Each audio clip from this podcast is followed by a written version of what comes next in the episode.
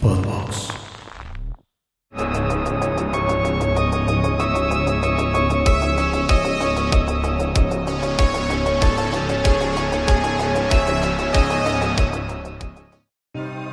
Saludos amigos de Horrorama, bienvenidos a un nuevo capítulo de esta sexta temporada. Mike, ¿cómo estás? Muy bien, güey, muy feliz, muy Ah, contento. Eh, va bien, va bien el cierre de año. Ha sido, eh, yo creo que uno de mis años más prolíficos en cuanto a chamba y Ah, a cosas chidas que han pasado. Buenísimo. Estoy, estoy- estoy bien, estoy bien. A huevo. Y justo ahorita, ya por fin, sentí como que ya se relajó un poquito más la, la carga de, de chamba y de proyectos. Y entonces como que ya empiezo a sentir ahí lentamente la relajación. Buenísimo. Y está padre, está chido. ¿Tú Venga. cómo estás? Bien, todo en orden, todo cool, todo, ¿Todo cool. Sí. ¿Te ves feliz? ¿Te ves Sí. Pleno? Estoy de buenas, estoy de buenas. Qué bueno, güey. me da gusto. Extrañamente. no, tú siempre estás de Siempre- buenas. generalmente estoy de buenas. güey. Sí, güey. sí, sí. Hasta cuando estás. O sea, cuando estás de malas, sí estás muy de malas. Pero casi nunca estás muy de malas. Casi nunca estoy muy de malas. Ajá. Sí.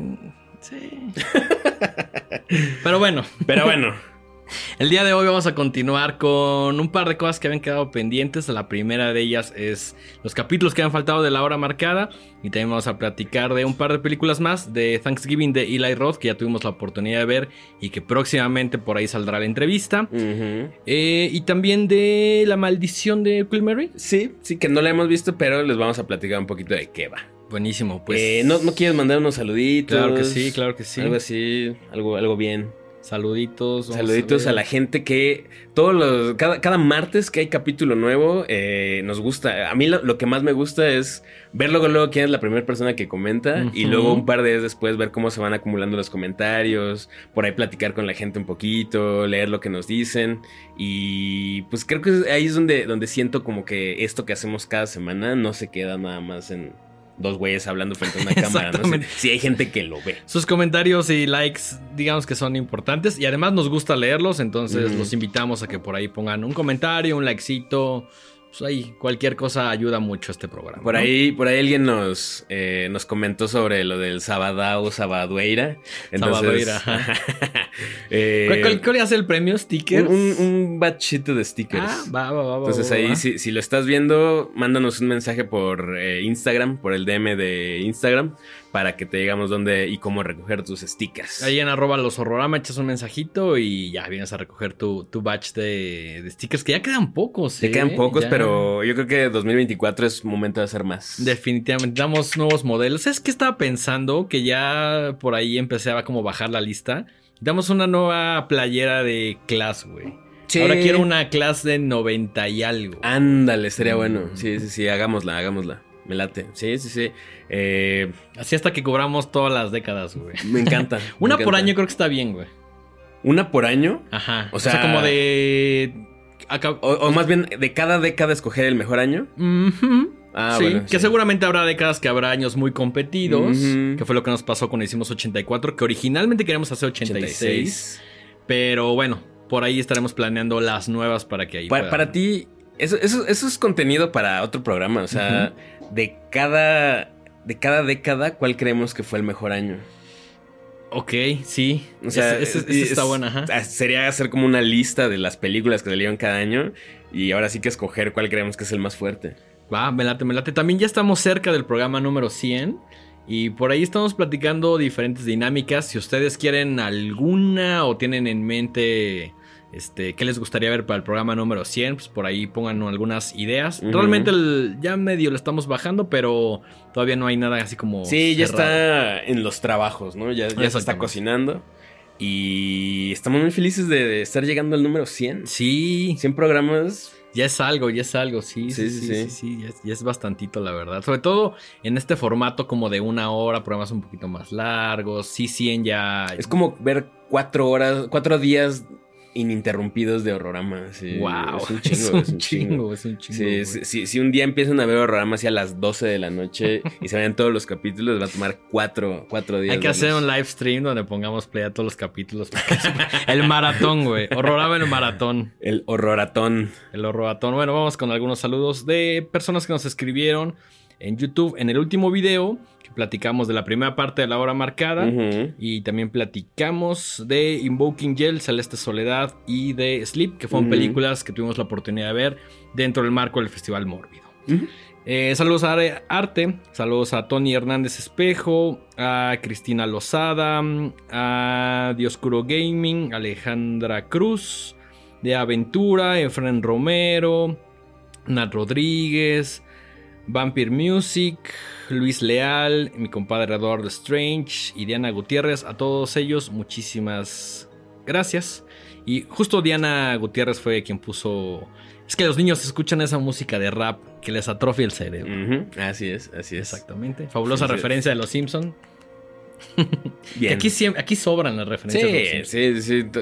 Cada- en cada programa hay por lo menos una. ¿no? Mínimo, Y sabes qué es lo más chistoso que a veces creo que hasta ya salen sin pensarlo, o sea, ya están como demasiado incorporadas a nuestro a nuestra plática habitual. Porque, porque es la plática que tenemos en el día a día. Así es. O sea, si un día nos ven en la calle, seguramente platicamos con ustedes y va a salir alguna referencia de los Simpsons. Porque cuando nos vemos, mínimo hay 10, no sé, nunca las he contado. Sí, no, no, no, ni yo.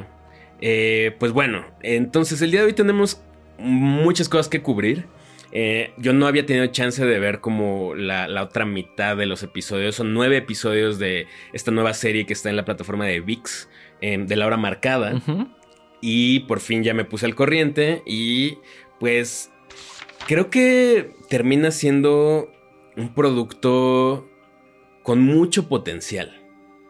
Pero es, creo que, digo, la verdad no, no sé cómo han sido esas juntas con los ejecutivos, no sé hasta qué punto les dijeron hagan lo que quieran, porque se nota una disparidad en cuanto a los tonos, Estética. estética, no, Temáticas. ajá, temáticas. también. Y ahora sí ya me puse, puse atención en esto de que sí hay un, un leitmotiv de que siempre está la señora de negro. No me había por- fijado, como que no lo había conectado, pero... Que por ahí hubo varias personas que nos pusieron. A mí alguien me escribió, perdón, no recuerdo tu nombre, pero me escribió y me dijo que sí, de que él vio la obra original eh, cuando salió y que siempre había como esta mujer que aparecía. y Está que interesante porque creo que eh, ya depende de la creatividad de cada director, cómo, cómo ponerla. ¿No? A veces solamente está como por ahí, a veces sí hay una interacción entre los personajes y ella, a veces es más como un, un gimmick así rápido.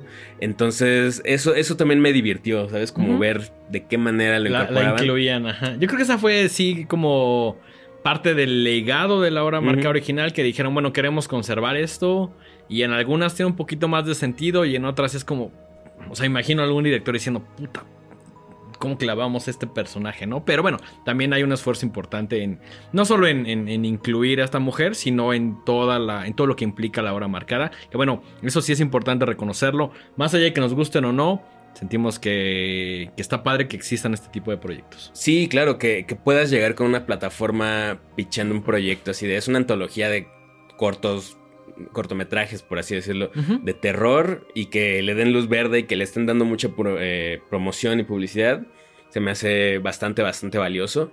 Y pues eh, para los que querían saber qué opinamos de los capítulos restantes, en, en el episodio anterior de Horrorama yo no había tenido chance de ver La Bestia, dirigida por Andrés Rothschild o Rothschild, no sé cómo se pronuncia. Que por ahí se me hizo muy interesante que cuenta con la actuación de Ofelia Medina y Salvador Sánchez, que son pues dos actores bastante De vieja escuela. vieja escuela, Clásicos. digamos, legendarios de, dentro del el cine y la televisión mexicana. Eh, creo que me lo describiste perfecto. Y se me hizo como una mezcla entre varias cosas. Eh, se, se me hicieron muy evidentes las, las referencias. Por ahí sentí como toques de An American Werewolf in London, Mm, toques sí. de Midsommar, toques así también. de, de Wickerman, evidentemente. Sí, cada, cada vez que hablamos de, de Midsommar, obviamente también estamos hablando de Wickerman, que es la referencia más clara, Claro, porque siento claro. que es como la película de folk. Y eh, Deadstream, ¿no? Que es también una película del año pasado, antepasado. Algo un poquito más contemporáneo, donde agarran como este concepto del youtuber o del creador de contenido que va justamente a algún lugar para, para jalar más. ¿no? Y que, que es justo un mal moderno, ¿no? Que, qué tanto los creadores de contenidos están dispuestos a arriesgar o a llegar lejos por el, el, llama, el famosísimo cloud, ¿no? Por, por generar como esta participación de sus seguidores y más views y más likes y más followers, etcétera. También me gusta que en esta historia la morra es la única que está como consciente y dice, güey, esto no está chido.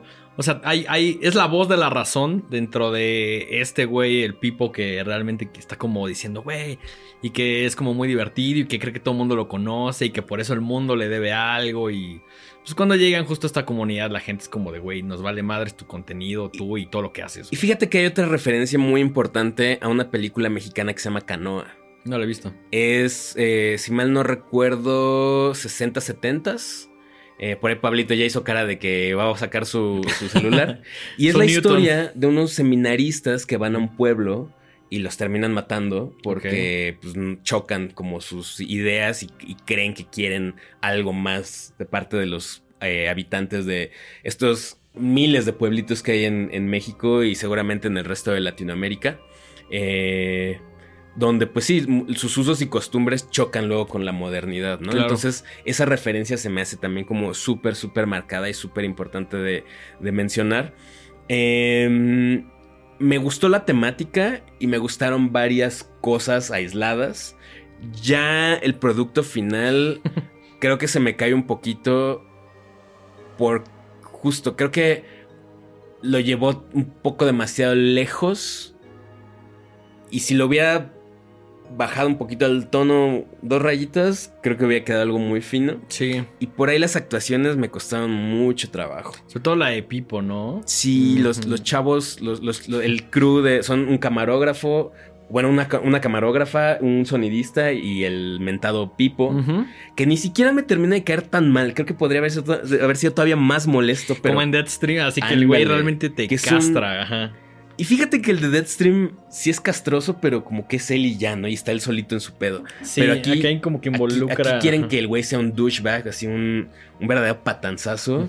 Y ni siquiera lo termina de. Creo que le faltó, un poquito. ¿Sabes cuál es mi problema? A mí este fue de los pocos que me gustaron, de los tres que realmente me gustaron. Y mm, creo que la temática está padre. También creo que el tema de las actuaciones podrá estar mucho mejor. Y también siento que algunas cosas y en general me pasó con varios capítulos de la hora marcada que en vez de darme miedo me daban risa, güey. Eso es lo peor en el sentido de que justo no creo que el objetivo. exacto. Ajá. Hay, varios. sí, sí, donde sí. Dije, esto, se ve. Se ve más como comedia que como algo que te diera susto. Por lo exagerado y poco natural que es. Sí, sí, sí, sí. Entonces, bueno, eh, digamos que está como en medio de todo. O sea, ahorita yo rapidísimo me armé un, un, ranking muy personal. Eh, si quieren al final lo, lo, platicamos. Pero el siguiente episodio se llama El Temblor y es dirigido por Laura Casabe, que por ahí tiene otra película que se llama Los que vuelven, que si mal no, no, la vi, sinceramente, pero recuerdo el nombre y creo que tuvo ahí como cierto impacto. O sea, como que sí era algo que estuvo sonando eh, cuando salió. Y que también me llamó mucho la atención porque al igual que en La Bestia, eh, tenemos la participación de una actriz muy conocida que es Angélica Aragón. Eh, que es además, Sí, sí, sí, y, lo hace perfecto. Aquí la historia es un poco mm, más cercana en el sentido de que los personajes son gente en sus mid 20s, mid 30s, eh, habitantes de las colonias Roma, Narvarte, ¿no? Es por, eso, muy cercana. por, eso creo que sí tiene un poquito de ventaja sobre los demás, porque sí es una situación o personas o lugares que sienten familiares y creo que eso ayuda mucho. Los personajes me hicieron bastante creíbles, o sea, todos tenemos amigos o amigas o amigues así como, como los que aparecen en, este, en este segmento. Y la historia es de una chica que se dedica, tiene un trabajo pues ahí bastante, pues no creo que la haga muy feliz como de telemarketing y complementa sus gastos haciendo lectura de tarot. Como vidente. sí, sí, una especie de medium, por así decirlo, ¿no? Y ella medio sabe que es un poco no tan en serio eh, y que sabe que es una forma de ganarse la vida y que hay gente que cree en ello. Y, pues sí, se ve que ahí está haciendo una serie de, de trabajos a, a, personas que necesitan soltar cosas de su pasado y ella les ayuda a dejar atrás, pero como que ni siquiera ella se lo toma tan en serio sino que lo ve como una forma de, ganarse el dinero. Y ahí es cuando conoce a Elena, que pues básicamente está tratando de investigar o de averiguar cómo falleció su hija llamada María. Y ella se da cuenta, se da cuenta de que es algo que la sobrepasa y, hasta creo que se siente un poco mal por pues, meterse en una cosa tan pesada, ¿no? Tan ella, ella, siente como una especie de vibra que, no, la, pues, no la convence y termina pues, diciendo que no. Sin embargo, eh, esta, madre que está atravesando este duelo le, da un anillo y ahí es cuando pues, entendemos que hay una especie de transferencia espiritual y empieza a manifestarlo de un montón de formas, ¿no? Empieza a tener como, como temblores, como escalofríos que se vuelven cada vez más eh, como una ansiedad así medio extrema, ¿no? Sí, sí, sí, y empiezas a, ver cómo su, estado de ánimo, su psique, eh, se empieza a, derrumbar, valga la expresión. Y a mí lo que me gustó de este corto es em, que lo, lo relacionan de una manera muy interesante con los feminicidios.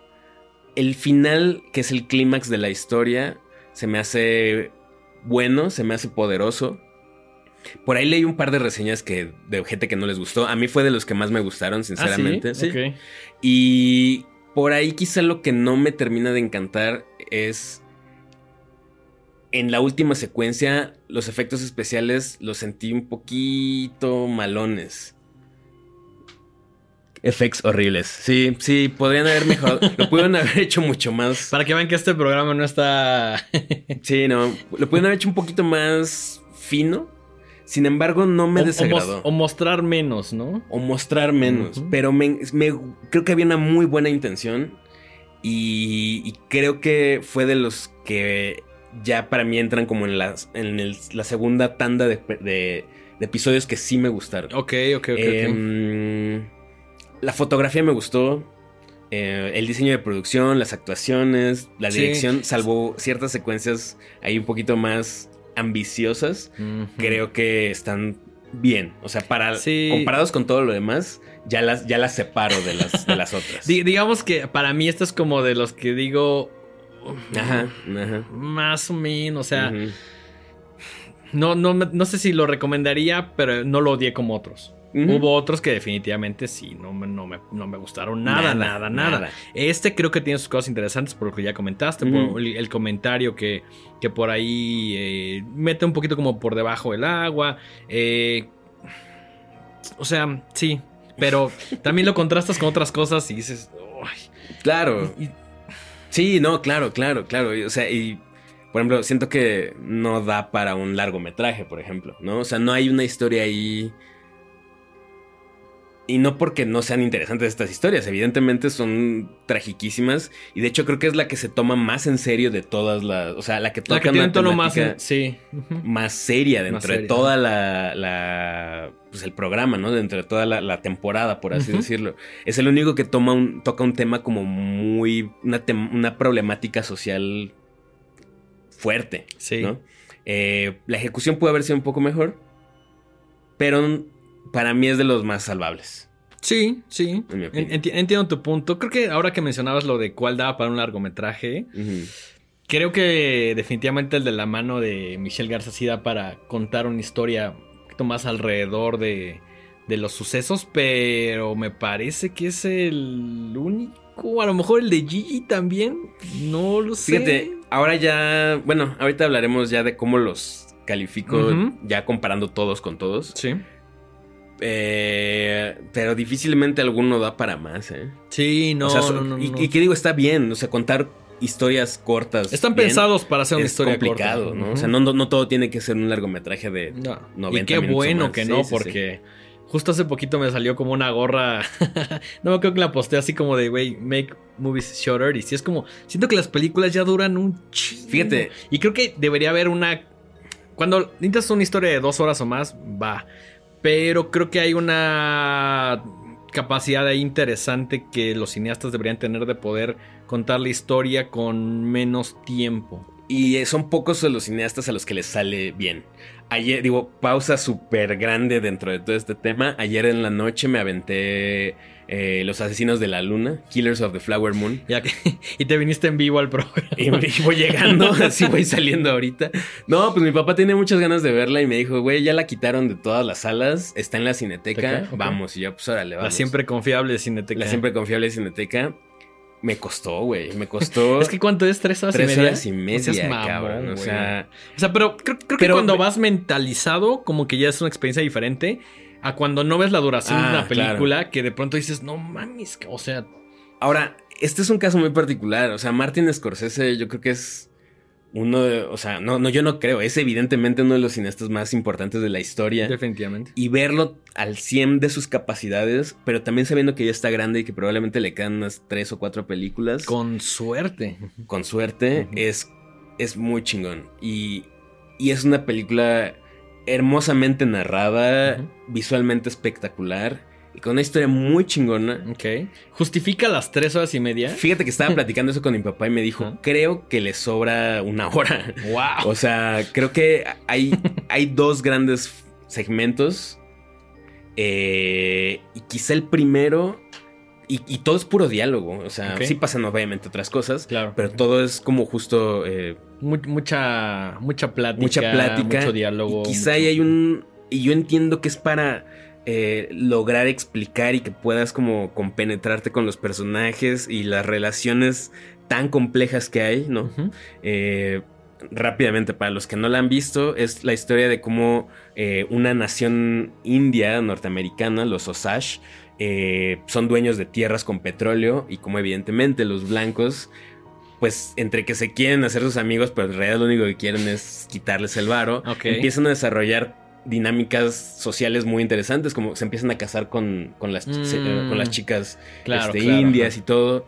Y entre que unos sí es neta y otros no, y hay un gran plot maquiavélico para apoderarse de, todas las tierras y todo el varo, vas viendo esas relaciones y está muy chingón. pero se vuelve Fíjate que pesada cuando se anunció dije, ah, quiero verla. Sí, vale la pena. Cuando vi la duración dije, sí la voy a ver, pero no sé cuándo la voy a ver.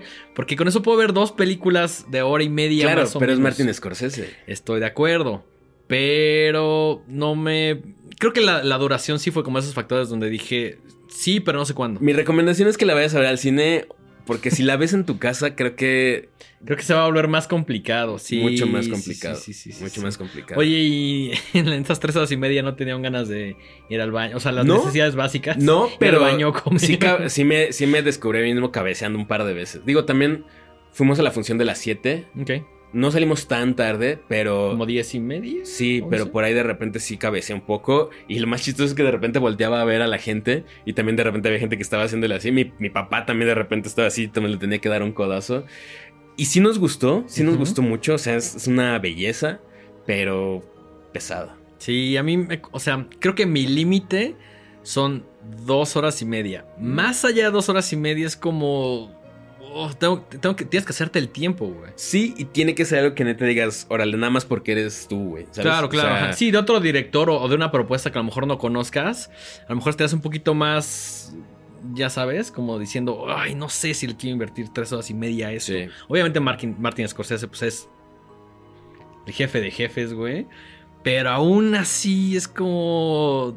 Tengo que buscar el tiempo adecuado. Lo sé, lo sé. Bueno, perdón por este este break para hablar de otras películas, ¿no? Em, regresemos a la hora marcada. La siguiente, el siguiente episodio se llama El primer regalo y es dirigido por Adrián García Bogliano, que no es mexicano, él es argentino. Ok. Pero dicen que es el argentino que más chambea en México. en el sentido de. Y eso es demasiado decir porque hay muchos argentinos que chambean duro en acá. El terror. Ok, ok, ok. O sea, él hace casi exclusivamente terror. Ok. Y tiene una carrera interesante. Era, un era el, poco que, dispareja. el que Peli nos decía que tenía casi casi un largometraje cada año. Sí. Qué loco. Quién güey. sabe cómo le hace. Y por ahí de repente tiene unas chidas. Eh, tiene una de, de hombres lobo que se llama Late Faces, que está chida. También tiene La Exorcista. Ujú, que esa no me gustó. Pero también tiene una, hay una que se llama Here Comes the Devil, que está chida. Ok. Entonces, es interesante. O sea, siempre que García Bogliano saca algo, como que vale la pena echarle una Al menos miradita. da el beneficio de la sí, duda, sí, ¿no? sí, sí. Y fíjate que esta, justo creo que es la que está más en medio de- del sándwich de las que sí me gustaban y las que no. Porque me gustó mucho, me gustan mucho muchas cosas.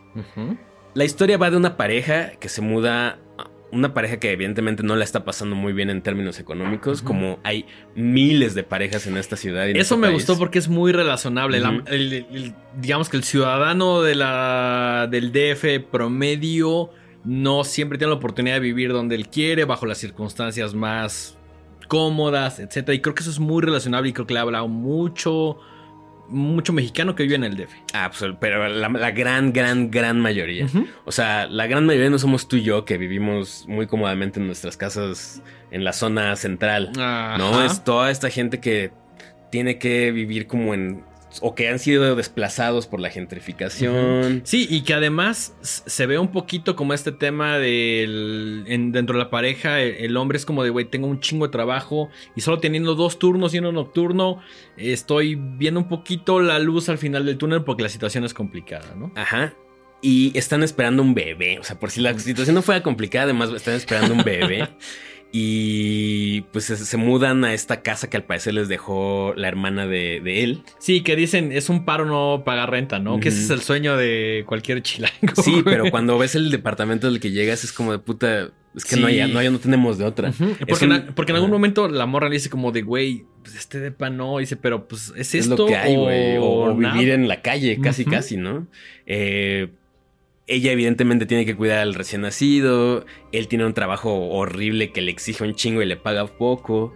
Y encima de todo el edificio se está cayendo a pedazos. La locación está increíble. No sé La- dónde sacaron ese La lugar locación tan- está muy chida y, y ahí, este, sí, aplausos y muchos kudos al diseño de producción. Puta. Porque se ve chingón. Y también el departamento de iluminación, porque iluminar es el lugar donde muy pocas cosas se ven, perdón, iluminadas. Es complicado porque todo se ve como muy oscuro y realmente los, o sea, los puntos donde se ve la luz sí están como muy bien pensados. ¿no? Las actuaciones me encantaron. Los dos lo hacen increíble. Por ahí eh, reconocí a Harold, eh, Harold Torres, que lo acabo de ver en esta otra película de Desaparecer por completo. Que el policía, ¿no? Ajá, ajá. Ajá. No, bueno, es el- él es el, el investigador. Ah, él es el fotógrafo. Ok. Y aquí es el esposo de esta, de esta chica. Que lo hace muy bien y vuelvo a lo mismo, son personajes creíbles. Y personajes eh, muy bien desarrollados porque es un buen esposo. O sea, quiere a su morra, se parte el lomo. Sí. O sea, nunca es como este cliché de, ah, soy el macho culero, ¿no? O sea, No, no, no, se la pasan difícil y obviamente tienen problemas como cualquier pareja, pero son problemas bien reales, ¿no? O sea, Sí, el güey es una persona responsable. Obviamente el, el estrés que empieza a avanzar conforme se recorre el corto, como que sí lo ves a él diciendo como puta está complicado y hay muchos momentos de tensión, obviamente tensión de pareja, pero al final del día como que los dos son bien intencionados. Sí, sí, sí, grandes, grandes actuaciones. Yo creo que eso probablemente es el que me gustó más en cuanto a actuaciones. Ok, Después del de Michelle. ok, ok. Eh, y evidentemente las cosas empiezan a poner raras porque conoce a la vecina del piso de arriba. Que también tiene un bebé. Que también tiene un bebé y que también ella sí está atravesando una situación ahí como un poco más complicada con su pareja o expareja. Y empieza a ver como hay una serie de eventos y situaciones de que la salud mental de los habitantes de ese edificio, de edificio se va desmoronando. Que sí siento que es el único corto donde el espacio también se vuelve otro personaje. Sí, ¿no? sí, sí, absolutamente. Absolutamente. Y, y muy chido. Y este está a punto de ser de mis favoritos, pero los últimos 10 minutos se me cayó estrepitosamente porque siento que se empiezan a volver una serie de situaciones ahí medio inconexas. A mí se me hizo medio confuso. Medio Y- confuso. Y como que no te da lo que te dan la mayoría de los cortos, que es como esta satisfacción de decir, ah, entendí. O acá como que quedé confundido y. Y queda muy abierto, pero no de una manera satisfactoria, al menos para mí. Ujú, Me Es- pasó lo mismo. Muy atmosférico, eso me encantó. Eh, hay unas decisiones ahí estéticas muy arriesgadas, muy Mm. chidas. Hay una parte donde el, el- Creo que es como de lo último, como el bebé. Hay una. No se las voy a decir, pero hay una parte que se ve muy. y que sí dije, hola, verga". Sí, sí, que dices sí. como, ah, esto sí está arriesgado de cierta Sí, manera, ¿no? Por ejemplo, hay, hay, hay detallitos ahí que se me hicieron finos. Hay una parte donde, muy al principio, eh, los dos protagonistas, ella estando embarazada, tienen relaciones sexuales. Y, se, y está muy bonita la escena, ¿no? Muy bien iluminada, tiene cierto... O sea, se nota que hay un cariño, se nota... eh, se vuelve creíble. se vuelve muy creíble. Pero desafortunadamente ese final, esos últimos 10 minutos... ¿Sabes a mí? O sea, la escena de. Ya sabes. Ah, Sí, como que dije... "Ay". me gustó más lo, lo que hacen con el bebé. Sí, sí, sí. Yo lo hubiera llevado por otro lado también, ¿no? Sí. Ese final me decepcionó un leve. A mí en general me. Se me hizo un poco confuso, sobre todo, como dices, la última tercera parte, que ya como que no Ya son sabía- una, vi- una co- colección de sucesos ahí Mm. medio confusos. Y, y que como que dices, bueno, en esta parte vas entendiendo como el tono que tiene y más o menos viendo por dónde va. Y luego todo esto se hace como un revoltijo y siento que se atropella mucho. Pero obviamente sí hay cosas que, que- que podemos rescatar de este, Sí, ¿no? sí, El primer sí. regalo. Ajá. Sí, sí, bastante, bastante bien. La verdad, bastante, bastante bien. Eh, a continuación tenemos Hermanas de Roque Falabella. Eh, no conozco más de la chamba de, de- de Roque. Tiene por ahí un largometraje que se llama El vestido de la novia, que no he visto, pero en algún momento se verá o no. No lo sé. sabe, no no lo sé. Quién sabe si se pueda ver. También este me gustó. Bueno, la historia va de, evidentemente, unas hermanas que se llevan terrible. Una de ellas, eh, pues es bastante joven, ¿no? Y trabaja como DJ y tiene... Los pues, problemas de la vida nocturna siendo morra DJ. Exactamente. Tal y también, cual. también tienen como un problema. Pues no te lo dejan tan claro si es como de adicción, pero sí está como luchando ahí un poquito con, con todo lo que implica trabajar de noche poniendo música en un lugar y siendo morra, ¿no? Sí, se la pasa bastante mal, no le alcanza la lana. Pues evidentemente este tema de las drogas, pues no la vuelve la mejor roomie del mundo. ¿no? Eh, y pues por una situación de emergencia tiene que buscar a su hermana con la cual entendemos que lleva una eh, relación complicada y que no, no, no se frecuentan. Y que de hecho como que le hace un poquito el feo la hermana. Porque como que dice, no, no te quiero ver, bla, bla. Y este personaje de Victoria como que sí quiere retomar un poquito la relación que tiene, ¿no? Así que se explora también, más que la relación con la hermana, siento que con la, la relación con su Sobrina. sobrina, con Dani. Que es la, la hija de. ¿Cómo se llama? La- de Fernanda, exacto. Eh, cuando Victoria decide ir a la casa de, Fernanda, pues Dani, la, hija, la, confronta, ¿no? Y le reclama y le dice que no ha estado ahí. Eh, ella se da cuenta que, su hermana no la está pasando bien, que al parecer está atravesando como un periodo depresivo y bastante severo. Y ahí es donde empiezan las intrigas y donde empiezan como. Te empiezas a dar cuenta que hay algo más extraño de lo que aparenta, ¿no? En general, hubo algunas cosas que me gustaron porque creo que sí retrata cierta realidad y ciertos conflictos como de familia. Pero en general no, o sea, no, no entendí qué me quiso decir, güey. O sea, no. A mí, fíjate, me gustó... Me gustaron varias cosas. Ajá. Me gustó la actuación también, creo que está bien actuada.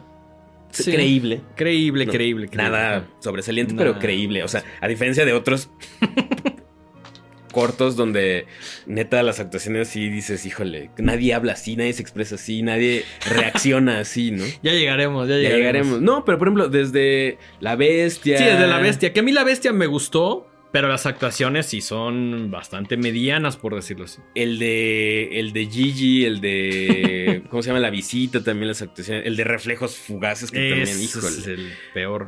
Eh, em, hay un par ahí como de jumpscares decentes, ¿no? El, el maquillaje está chido. Em, La- los espacios también me gustaban mucho. la iluminación. El ¿no? contraste del depa de Victoria con la casa de su hermana también contrastan mucho. Los dos tienen un to- tono como muy sombrío. Eso está padre. Sin embargo, creo que el gran pecado de, esta, de este segmento de hermanas es que la historia es de cajón. Cliché, predecible, cero arriesgada. Y ahí es donde digo... eh, Ser- cero arriesgada y muy pretenciosa a mi gusto. Mm. Tan pretenciosa al grado que yo no entendí. O sea, no. Pues yo se lo No, entendí, no, sé, si, pero no sé si había algo que Tal vez entender. eso, es, es- es de esos que dices... No, hay- no hay algo más. Ajá, ¿no? que- o sea, como que de pronto se acabó y yo. mm, No, me, me dejó este sentimiento, más que de entender o no, como de. De insatisfacción por decir. Es eso, creo que sí le entendiste, más bien no había algo más que entender y tal vez uno ok, quería entender más cosas y no Mm. hay más. Ok, ok, ok. Yo creo. Ahora, ¿está bien contada, bien dirigida? Pues tal vez sí. Solamente no aporta mucho más. O sea, y se termina quedando como una cosa ahí súper safe, súper... ¿Eso que crees que es? Es eso. Y ya, Mm, o sea- Sí, siento que a pesar de que me gusta que sea contemporánea. El- la historia, como mencionas, no es lo suficientemente buena como Exacto. para tener un desarrollo que te interese ver los treinta y tantos minutos. que. Exactamente. No, no tiene una Sí, no tiene un- historia tan para- fuerte. Para mí nunca tuvo un gancho que dijera, ah, no mames, me voy a. Ahora sí estoy realmente emocionado de ver esto. Realmente la vi fue como, mm, ok, pasó media hora, entendí esto. O sea, en general no, no, no fui muy fan, pero sí tiene sus cosillas ahí que, pues, que re- se rescatan, ¿no? La Sí. actuación, Sí, ciertas cosas ahí. Está, está bien, se ve bien hecha. Sí, sí, sí. Se ve mucho mejor hecha que otras que a mi gusto sí se ven medio de telenovela de los 2000. Sí, sí, sí, sí, sí, sí, sí, sí. Con lo cual quiero que pasemos a la joya de la corona. la joya de la corona de esta, de este esfuerzo de Esta antolo- directores. an- antola- antología. esta de- antología de cine, de pe- cortos de terror, ¿no? Eh, tenemos nada más y nada menos que La danza del tiempo Exactamente. de uno de los directores más conocidos de los últimos años en el cine de terror más, mexicano. más populares. Y también creo que lo interesante es que su obra es bastante. divide mucho, ¿no? Hay gente que le gusta mucho y hay gente que no le gusta casi nada. Y está bien que existan los dos, ¿no? Sí. Est- Esto de alguna manera me encanta. Cada vez que veo algo que tiene muchos seguidores, que es como, no mames, me encanta. Y gente que dice, esto es la peor porquería que he visto en mi vida. Me encanta porque es como, lo que estás haciendo está polarizando un chingo y eso lo respeto. Absolutamente de acuerdo. No sé, sí, sí, eh, por lo menos se vuelve más interesante que alguien que simplemente no. Sí, que algo ahí como que dices, bueno, pues a lo mejor va a gustar. Es como, no, güey, voy a hacer esto y espero que te guste un chingo que lo odies. Creo que es- esas son las cosas que más disfruto. güey. Sí, sí, sí, sí. Eh, La danza del tiempo de Isaac Svan narra la historia de Pamela, que es una chica de unos 15 años, que busca desesperadamente llamar la atención de Madame Veronique, una influencer eh, especializada en danza Ajá. contemporánea. Bueno, no danza contemporánea, en danza, danza, baile, en bailar. Bailar moderno. No, no es danza contemporánea. Ajá. Eh, Eh, mucho live stream. Por ahí se le ve que tiene su canal y que es muy popular. Y que Una- tiene. en, en una suerte como de TikTok. ¿no? Ajá, es como estos lives de TikTok. Y ella básicamente lo que quiere es como reclutar eh, talento, principalmente de morras, o únicamente morras, para que digamos que el premio sea entrar a su academia donde está como lo mejor de lo mejor. ¿no? Sí, sí, sí. Ella les promete fama y llevar sus capacidades eh, dancísticas al siguiente nivel. Visibilidad, Eh, visibilidad. números, etc. Y pues al ser una persona que estas chavitas admiran, pues es su máximo sueño no solamente conocerla, sino poder entrar a, a su academia de danza. Eh, al principio ella no le va muy bien, hay otra compañera suya que, que le gana el puesto, sin embargo esta eh, influencer Madame Veronique constantemente está reclutando nuevos talentos y es en este momento donde ella está muy desesperada por ganar que consigue llamar la atención de esta, de esta chica, de esta señora y ganarse la tan codiciada beca para eh, el La internado, academia. la, la academia. Que me gusta mucho que al principio ella no gana, que gana como su amiga que ahí medio la pelucea y ya sabes, y que dice, no mames, voy a chingarle tanto que lo voy a lograr, y al final del día sí lo logra. Llega a esta academia y ahí es cuando se da cuenta de que las cosas no son tan bonitas como se planteaban en estos lives de, ¿cómo se llama? Madame, Madame Veronique. Madame Veronique, la protege. La- ajá, ser, que, que busca ser la protégée de Madame Veronique. Ahora, no sé, no sé cómo empezar con esto. Me dejó sin palabras. Neta, o sea, A mí me dejó muchas carcajadas, güey. ah, yo había escuchado que estaba, a falta de una mejor palabra, culera. Pero no sabía qué tan culera estaba. O sea, Oh, sí. Es como. Bueno, de entrada. Es que no sé ni por dónde empezar. Se ve fea. Ajá. Se ve culera. O sea, la. la- o sea, neta. Esta sí se ve Imagínense el peor episodio de La Rosa de Guadalupe. Se ve así. Pero, pero con pretensiones de que se vea como se ve Claro. Suspiria de Porque- 2018. Sí, estoy hablando únicamente de la fotografía y la, la dirección. Sí, o sea, sí, tiene sí. una corrección de color hórrida, como desaturada, medio azulosa, que era mm, iluminada como de la forma más básica que se puede imaginar uno. O sea, cero contraste, cero sutilezas. No, todo está así como súper estruendoso, súper in your face. Todo es muy claro. Todo es muy claro, todo es muy artificial, pero ni Ah. siquiera de una manera irónica. No, no, o sea, no, no exagerada. no. Como, como- que no supieron qué hacer. Dijeron, bueno, pues que todo sea muy visible. ¿no? Ajá, ajá. Todo está enfocado, todo. Las actuaciones, me atreví a decir que es la peor de todas las, las los segmentos en, en cuanto a actuación. Sí. Bueno, sí, sí está en un top 3 de lo más. O sea, junto con Reflejos Fugaces. Y me atrevería a decir que no es culpa de los actores y actrices, sino creo que es la dirección que se les dio. O sea, está terriblemente actuada. Y pues, repito, Y es no, cero no estoy- creíble. En un contexto que debería ser cercano, no lo es. Cero. Porque se las nota actuaciones, súper despegada de la realidad. Se nota súper artificial todo. las, los diálogos. los, diálogos, el guion, el guion es de risa loca. Así. Nadie, digo, a mí- a nadie mí- habla así. A, mí, a mí me trajo mucha diversión, güey. Sí, sí, sí, sí, sí. Es que sí, ya, ya, o sea, se volvió eso. O sea, se una, una vez que vi por dónde iba, dije, pues ya solo disfrútalo, güey. O sea, en el sentido de todo esto es risible, güey. Sí, O sea, no, esto no, no va a tener un twist chingón, no va a cambiar de tono, no va a nada. Simplemente estás viendo algo, a mi gusto, mal hecho, güey.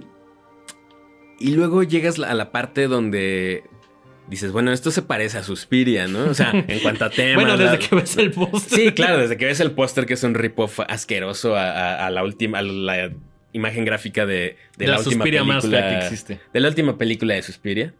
Eh, ahí desde ahí dices, mm, bueno, ojalá sea un homenaje, ¿no? Ojalá fuera un homenaje. hay- hay- ojalá- hay una diferencia entre el homenaje y, La un- copia- y una copia carbón. y, mm, Y una fotocopia, güey. fotocopia. Una fotocopia en no sé. blanco y negro de algo a color chingón que salió culero, güey. Y que creo que ni siquiera hacen el más mínimo intento por disfrazarlo. O sea, es, un. Es muy, es muy frontal en cuanto a lo que quiere, a lo que pretende hacer. Y, es, y se ve feísimo, se ve feísimo y solamente se va cayendo más y más. O sea, no es que nunca despegó, pero se va enterrando a sí misma más y más y más, llena de escenas y secuencias y actuaciones y diálogos horrendos, eh, completamente risibles, pero no risibles de que sea comedia, sino risibles de que dices, no, o sea, es risa, risa de pena, es risa de... Es- es- esto quiere tener un tono muy serio y muy solemne, por decirlo así, y uno acaba riéndose como con otros segmentos de la hora marcada, por desgracia. Eh, Este es el que yo, yo más me... o Sí, sea, sí, es, es el más burdo, güey. Burdi- exacto, es burdo, es una caricatura grotesca de otras cosas, la neta, así, así. Principalmente de Suspiria. Principalmente de Perdón que lo repito tanto, pero es, es muy, es muy evidente. Sí, no, no, no hay ni un así ápice de hasta la, los colores. O sea, si, si hubiera hecho los trajes de las bailarinas verdes, te había hecho, bueno, espejos, le quiso las cambiar. no, máscaras, no, nada, nada. todo, todo. Todavía al final, los últimos cinco minutos, se avienta una secuencia que nada más me quería así arrancar los ojos de lo fea que está. El maquillaje. Y hay unos efectos especiales ahí gachísimos. Si pudiera rescatar algo, quizá sería tal vez el trabajo de la gente de maquillaje. Quizá. Quizá. En, un- en un, en un día de buenas. En un día de buenas, pero igual vuelvo a lo mismo. No creo que sea culpa de las personas que trabajaron ahí, No, no, no, sino no. del director. Sí, o sea, por eso el director tiene que cuidar todo este tipo de cosas para que al final sea un producto más allá de maravilloso, creíble, que tenga un sustento, que esté. Pero acá siento que el director dijo: Soy bien fan de Suspiria y quiero, qu- quiero tropicalizarlo un poco. Pero es esta tropicalización Televisa Rosa de Guadalupe que a mí me hizo reír, perdón. Sí, sí, sí, sí. Pero pues qué mal, ¿no? Porque no, no busca hacerte reír. o Lo sea. dudo enormemente, güey. Así que, bueno, rápidamente, con esto acabamos todos los capítulos. Ahí véanlos. Hay unas cosas que valen la pena verlas. Eh, o sea, en general disfruté el ejercicio de aventarme todos los episodios. eh, con sus altas y sus bajas. Eh, si yo tuviera que hacer un ranking, yo pondría de menos a más la danza del tiempo, así en menos 40. Luego en octavo lugar, Smog. Del Ahí ex se Ortega. van, ahí se van. Y eso que. No, pero creo que todavía Smog. que- Al, o sea, al menos creo que la idea estaba mejor, güey. Sí. O al menos es algo un poco más original entre inmensas comillas, ¿no? Sí, sí, sí, sí, sí. Después, Reflejos Fugaces, que también está para llorar. Pero, mm, eh, bueno, ok. Es también una caricatura de un montón de cosas. Eh, quizá luego La Visita, yo, de, de Gigi. Ujú. Em, la Bestia. En cuarto lugar pondría Hermanas. En tercer lugar, El Primer Regalo. El Temblor y La Mano. Ok. Yo me quedo con eso. Sí, sí. Eh, entonces, bueno, déjenos ahí en los comentarios qué opinaron, cuáles fueron sus favoritos. Sí, sí, los invitamos a que ustedes vean la serie, vean los capítulos que les interesen ver y que se hagan su propio juicio. Tal cual. Esto, esto es únicamente nuestra opinión, pero ustedes seguramente tendrán la suya. Y pues, si quieren pónganla, eh, compártanla ahí en los comentarios de YouTube y digan, a mí sí me gustó por bla, bla y bla, o no me gustó, estoy de acuerdo, no estoy de acuerdo. Al final nunca se queden únicamente con nuestra opinión. Hagan, tengan la suya, véanlo. Sí, así es, tal cual. ¿Te parece si pasamos a nuestro siguiente punto? Por favor, por favor, necesito una alegría el día de sí, hoy, sí, güey. sí, sí, sí. Eh, nuestra siguiente película es nada más y nada menos que el regreso a la silla del director de Eli Roth. Exactamente. Estamos hablando nada más y nada menos que de Thanksgiving, o como le pusieron aquí, Viernes, Viernes Negro. Negro. Exactamente. Me parece un mejor título Thanksgiving, pero. Y, y es algo que he estado pensando mucho. En México no festejamos Thanksgiving a menos de que tu familia norteamericana. Hay, hay dos situaciones. Tu familia norteamericana vive en México, que tus papás sean gabachos, o que seas un white chican que es como de, ah, sí, te, sien- te sientes gringo y dices, vamos a festejar Thanksgiving. Sí, sí, sí, Personalmente sí, me parece una mamada, pero cada quien haga lo que se le dé su gana. sí. Al final es comer pavo y comer rico, entonces está chido.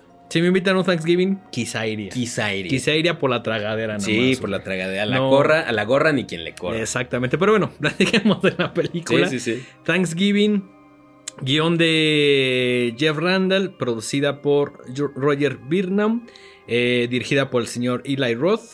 Que además esta película es la tercera que se hace a partir de estos trailers falsos que aparecieron en esta compilación llamada Grindhouse, donde Robert Rodríguez tenía Planet Terror eh, y mm, Quentin Tarantino tenía Death Proof. Death Proof. Que a mucha gente le caga, a mí me gusta muchísimo. Ujú, Death Proof está chida. Sí, Sí, a mí- sí, sí. en general todo lo de Tarantino. Es más, Creo que no me gusta Inglorious Bastards, que esta es la opinión, creo que más. Eh, opinión impopular. La a mí más, tampoco me gusta. La ¿eh? más impopular. Yo cuando salí del cine dije, puta madre. A mí me gustan partes de Inglourious Bastards, pero en general no soy tan fan. Que también sale por ahí Eli Roth. Ujú, ujú. Sí, exactamente. Como Pero- The Bear. Exactamente. Pero eh, fueron parte de estos trailers falsos que salieron en 2007 y que esta es la tercera película que se convierte de que pasa de un trailer falso a ser un largometraje. La primera obviamente fue Machete que después se convirtió como en un poquito de franquicia y posteriormente Hobo with a Shotgun que a mí me gusta muchísimo porque el protagonista, Dios lo tenga en su gloria, el señor Roger Howard. Exactamente, que aparece en Turkish Delight de Paul Verhoeven, que ahí si no lo han visto solo voy a decir la palabra mantequilla.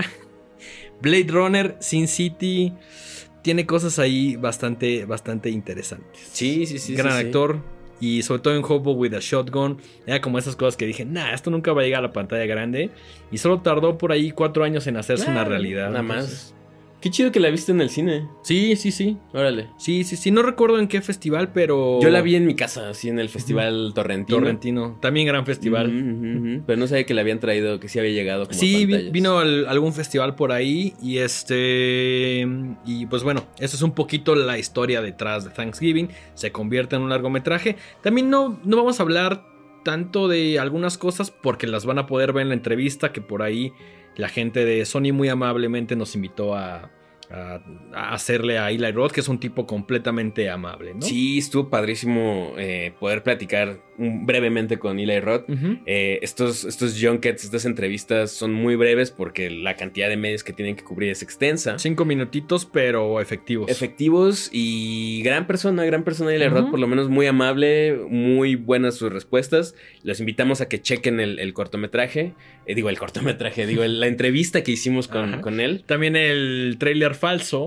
Que ya entrando un poquito más dentro de la, tem- de la temática de Thanksgiving, la película, hubo cosas que se rescataron mucho del tráiler, lo cual me encantó. Algunos momentos porque decía, híjole, qué tanto, de lo mucho que me gustó el tráiler de estas ideas, qué tantas se recuperan. Y la mayoría, algunas no estrictamente como se ven en el tráiler, pero creo que sí un esfuerzo grande de decir, bueno, esto gustó, vamos a clavarlo o, o a meterlo como de una manera coherente en el largometraje. ¿no? Sí, a mí algo que me gustó mucho es cómo fue el approach para crearla.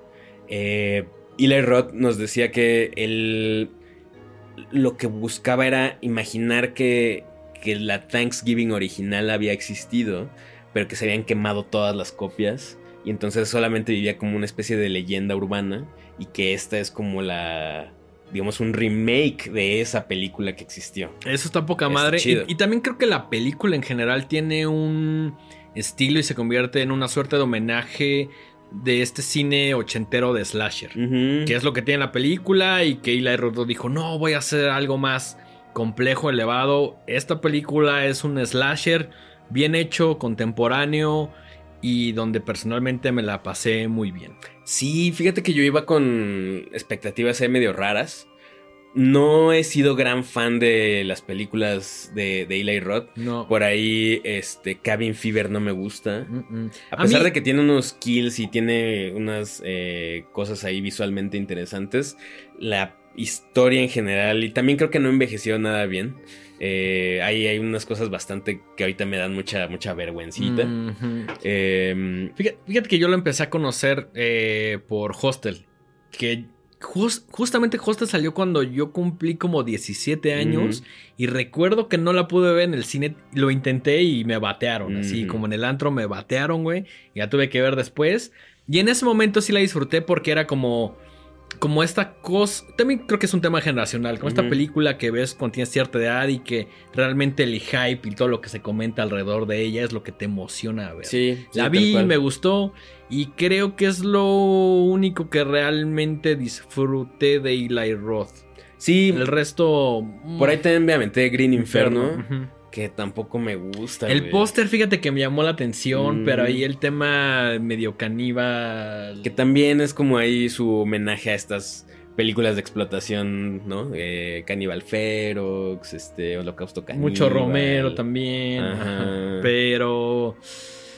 Pero Thanksgiving nos gustó mucho. Pero Thanksgiving nos gustó bastante. Ajá. Es una historia Eh, bueno, a ver, tengo que decir algo. Llegué un poco tarde a la función de prensa. Llegué como 20 minutos tarde, entonces no vi los primeros 20 minutos que ustedes me decían que están muy chidos. Sí, la película comienza justamente con esta tradición gabacha del Black Friday, que es básicamente donde un día antes de la festividad, o un día después, si no me equivoco, alrededor de la festividad, hacen como las tiendas todo ponen como en oferta, como de ya, llévense todo. Y pues obviamente se convierte en una suerte de como de carnicería loca donde todo el mundo es así, se abora. Hay un chingo de videos en internet, ¿no? Bueno, esto sucede en Thanksgiving. Por ahí hay una tragedia muy cabrona. Y a partir de eso nace el personaje de John Carver. Y esto creo que lo convierte inmediatamente en un slasher que está buscando un poquito venganza contra algunos de los involucrados y principalmente contra esta tienda que dice como, bueno, pues ya pasó, pero este año lo vamos a volver a hacer, ¿no? Y hay como esta discusión, eh, tiene varias discusiones como morales de decir, oye, vamos a continuar eh, haciendo como esta dinámica de las ofertas. Por ahí hay un chavito haciendo un ensayo diciendo, no, pues para mí Thanksgiving ya quedó marcado como algo manchado de sangre, etc. Entonces, eh, básicamente es, eso, ¿no? Entonces, John Carver por ahí empieza a publicar cosas en su Instagram, que también es algo que me gustó porque es muy contemporáneo, muy creíble y es muy cercano, eh, como de las personas que quiere por ahí matar, ¿no? Así es, así es.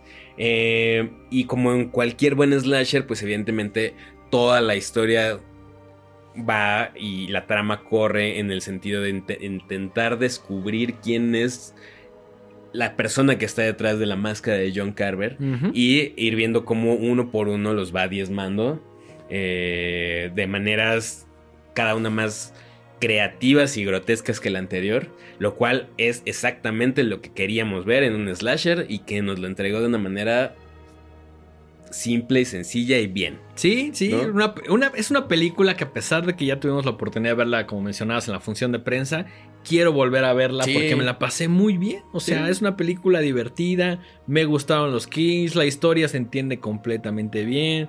Tú, por ejemplo, llegaste un poquito tarde y no, y no, no fue confuso, no fue como de... No, porque no pretende ser otra cosa, ¿no? me hubiera gustado ver esa primera secuencia que dicen que está muy chida, pero para nada fue un factor para que yo dijera, híjole, no, no, entendí. No, no, la historia es muy lineal. Eh, también tiene como esta, si bien es un slasher, también tiene como esta onda medio detectivesca de decir como de, ah, quién es el asesino, ¿no? Y a pesar de que sí tienes como tus sospechas, realmente no es lo más cabrón de la película, no, no es así como de, ah, eh, la sorpresa, no, pues, es aparentemente fácil ver quién es el asesino, pero no, sí, no, es una película que pretende ser más compleja. Exacto, no es un libro de Agatha Christie. No, no, no, no, no, no, es eso. Nada más es medio tú sospechas quién es, al final tal vez sí es quien tú creías, pero realmente lo divertido es aquí ver las maneras cada vez más estrambóticas de matar gente. Tal cual, así. Eh, hay unas cosas verdaderamente ridículas, pero chido, o sea, en el mejor sentido, ¿no? es lo que queríamos ver. Que van con el tono de la película. que aquí creo que es muy válido que te rías de lo exageradas que son ciertas cosas, de lo absurdas que son, porque es el tono que tiene la película. La película tiene un humor negro eh, y a veces es un poquito sutil en él y a veces es un poco más exagerado, sobre todo en los kills, que personalmente me gustaban mucho. Y recuerdo que cuando llegamos a la entrevista, yo llegué con Eli Roth y le dije, gracias por regresar la sangre a la pantalla grande, porque siento que este año no fue el más sangriento, pero llegan películas, el cierre de año, que por ahí pues, levantan un poquito el, nivel en cuanto al slasher. ¿no? Sí, algo que también vale mucho la pena resaltar es que los, slashers tienen una tradición de estar como alineados a diferentes festividades, ¿no? Evidentemente, Halloween es el blueprint para todo eso. Pero tenemos para ahí un eh, Bloody Valentine, ¿no? Que para conmemorar el Día de los Enamorados. me, encanta, que ahora ya prácticamente en cualquier festividad hay una película de horror. Navidad tiene varias, ¿no? Tiene por ahí Black Christmas, Silent Night, Deadly Night. Krampus. Eh, las que quieran. Porque evidentemente es muy divertido ver a justo algo tan sagrado como la Navidad. Algo tan familiar, tan bonito, darle una vuelta, ¿no? Eh, San Patricio tiene por ahí el Leprechaun, ¿no? El Día de las Madres tiene esa película de Mother's Day. Ajá, Halloween, eh, ni se diga. Este, películas alrededor de esa temporada. Creo que es la, obviamente, por, por lo que implica. Halloween es la que tiene más, pero me gusta que hay, hay Mother's Day, hay todas las festividades ya tienen su película de horror, lo cual me encanta porque es un fabuloso pretexto para volverlas a ver. Exactamente, y para seguir eh, sacando películas de terror en épocas donde uno creería que ya no hay oportunidad de ver algo relacionado a esa festividad. sobre todo en febrero, como, ajá, justo con, con estas películas que suceden alrededor de San Valentín, me encantan, güey, porque pensarías que es la época menos Halloween. Febrero falta un chingo, acaba de pasar prácticamente la temporada de la bruja y es como de toma, ¿no, güey? Así me encanta, me encanta, me encanta. Sí, y entonces. O Midsommar que sucede en el verano. O sea, se puede cubrir todo el Hay que hacer un calendario con, con las efemérides. Un calendario de horror. Exactamente, exactamente. Eh, juntos todo el año tú y yo. Exactamente. eh, y entonces justo eh, faltaba cubrir ahí como el Día de Acción de Gracias. Y bueno, pues ahora tenemos Viernes Negro, que lo hace a la perfección. La película se acaba de estrenar este jueves. Eh, se estrena esta semana, si no me equivoco. Esta semana. Ok y va a estar ahí en varias salas. Es una de las apuestas fuertes de Sony para cerrar el año en cuanto a terror. Entonces les recomendamos ampliamente que la vayan a ver, que se diviertan y que disfruten de un buen slasher como hace tiempo no veíamos, que no pretende otra cosa más que divertir. Es que es eso, que sea un slasher simple y que no tenga brincos en el tiempo, que no pretenda mucho más, que no... o sea, hay películas que dicen, bueno, quiero ser esto y además quiero hacer 40 cosas más. Esta quiere ser únicamente un slasher muy divertido, muy sangriento, muy chingón, eh, violento, eh, divertido. En general yo me la pasé muy bien. También llegué con expectativas diciendo como, híjole, el director no es mi favorito, pero siempre estamos abiertos y queremos ver lo más que se pueda, ¿no? Sí, la película se estrena este 30 de noviembre. 30 de noviembre. Entonces ya, ya está la vuelta, ya viene. En Estados Unidos creo que se, sí se estrenó una semana antes. Sí, y de hecho también fue parte del Festival Mórbido. Exactamente. O sea, de, la, fuera como, como, digamos, la película más grande en términos de marketing y todo. Pues trajeron ahí la Rock en conjunto con Sony, este, él estuvo presentándola. Por ahí no estuvimos en la función, pero creo que hubo como un mariachi disfrazado como estos pilgrims. Ajá. Y trajeron como un pavo y, y la Rod quedó bastante diciendo, güey, México me encanta. Sí, sí, sí, tal cual. Entonces, bueno, eso es Thanksgiving. Y ya estamos a punto de terminar este programa, pero viene otra recomendación. Eh, esta semana me parece se estrena eh, La maldición del Queen Mary. No la hemos visto. Todavía no. Pero eh, nuestros amigos de Diamond Films nos invitaron a que, a que la veamos. Eh, la dirige Gary Shore, que por ahí tiene un par de películas como Holidays de 2016 y Drácula Untold de 2014. Holiday es como la. Holidays es como la. Sí, sí, la que tiene el póster blanco. Que es como son diferentes. Ajá, ajá. Cortos. Sí, sí, sí, em, la escriben Stephen Oliver y Tom Bogan, que también escribió esta de Winchester que pues está ahí más o menos. La vi una vez en un camión eh, y no me encantó, pero pues era lo que había. Al menos lo viste en tu celular, güey. Así es. Y a mí me llama la atención porque eh, el Queen Mary es un barco que si existió, bueno, si existe. Eh, ¿Sabemos qué tan basado está en hechos reales o...? Es que más bien... Ahí te va.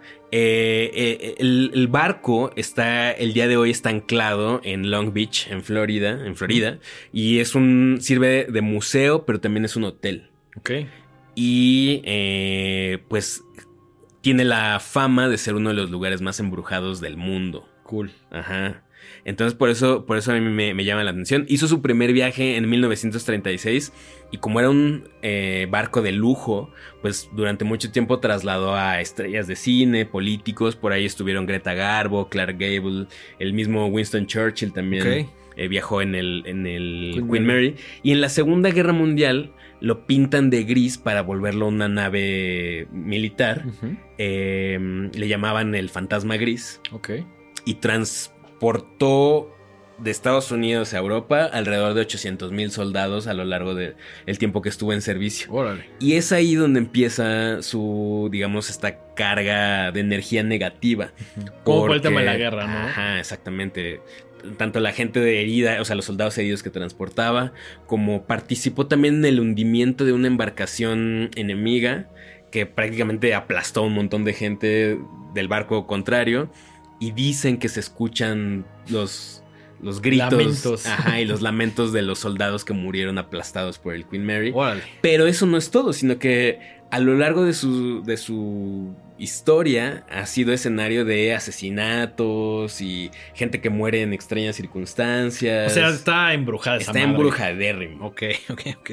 Y la historia está basada en un libro y cuenta la historia de una familia que al parecer conoce, es que no, no lo tengo tan claro, pero conoce a otra familia eh, en este barco y van desentrañando ahí historias macabras y pues creo que van como eh, revelando mucho de lo que pasó a lo largo de la historia de la embarcación y hacen referencia a algunos de los fantasmas más famosos que, que existen, ¿no? Hay una...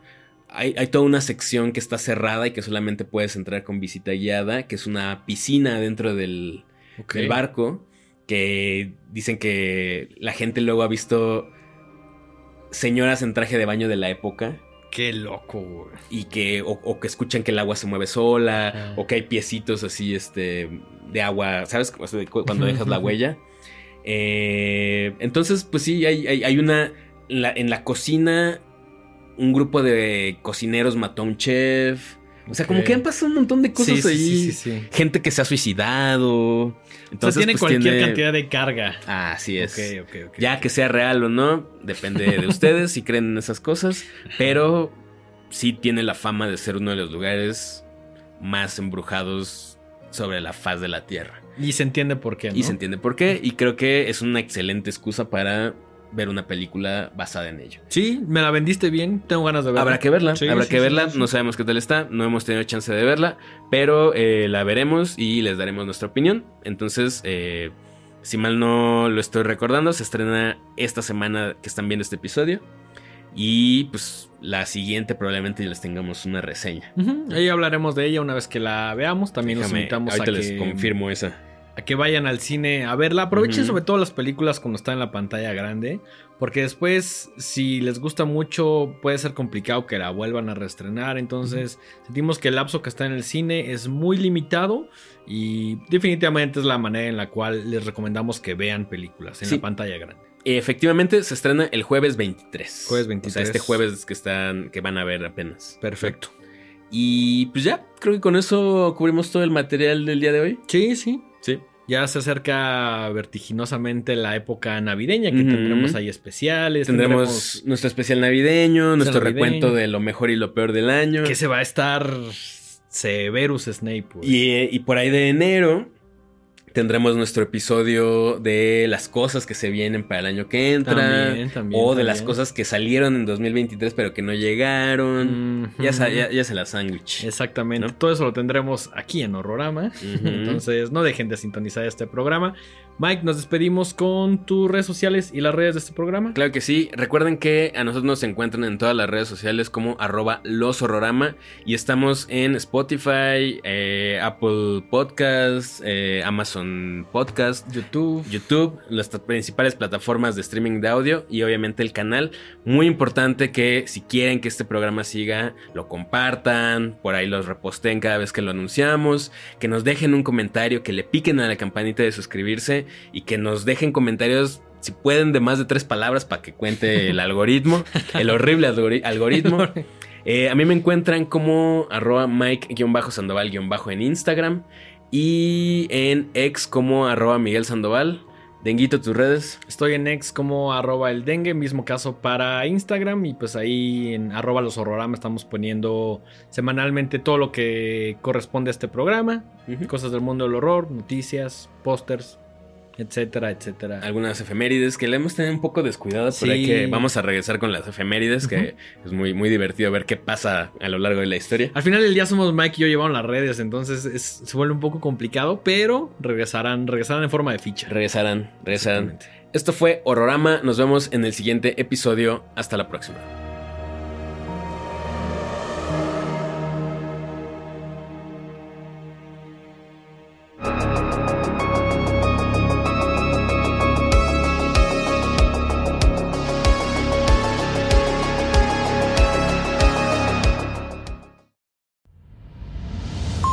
Esto fue una producción original de Podbox. Suscríbete y escúchanos en todas las plataformas de podcast.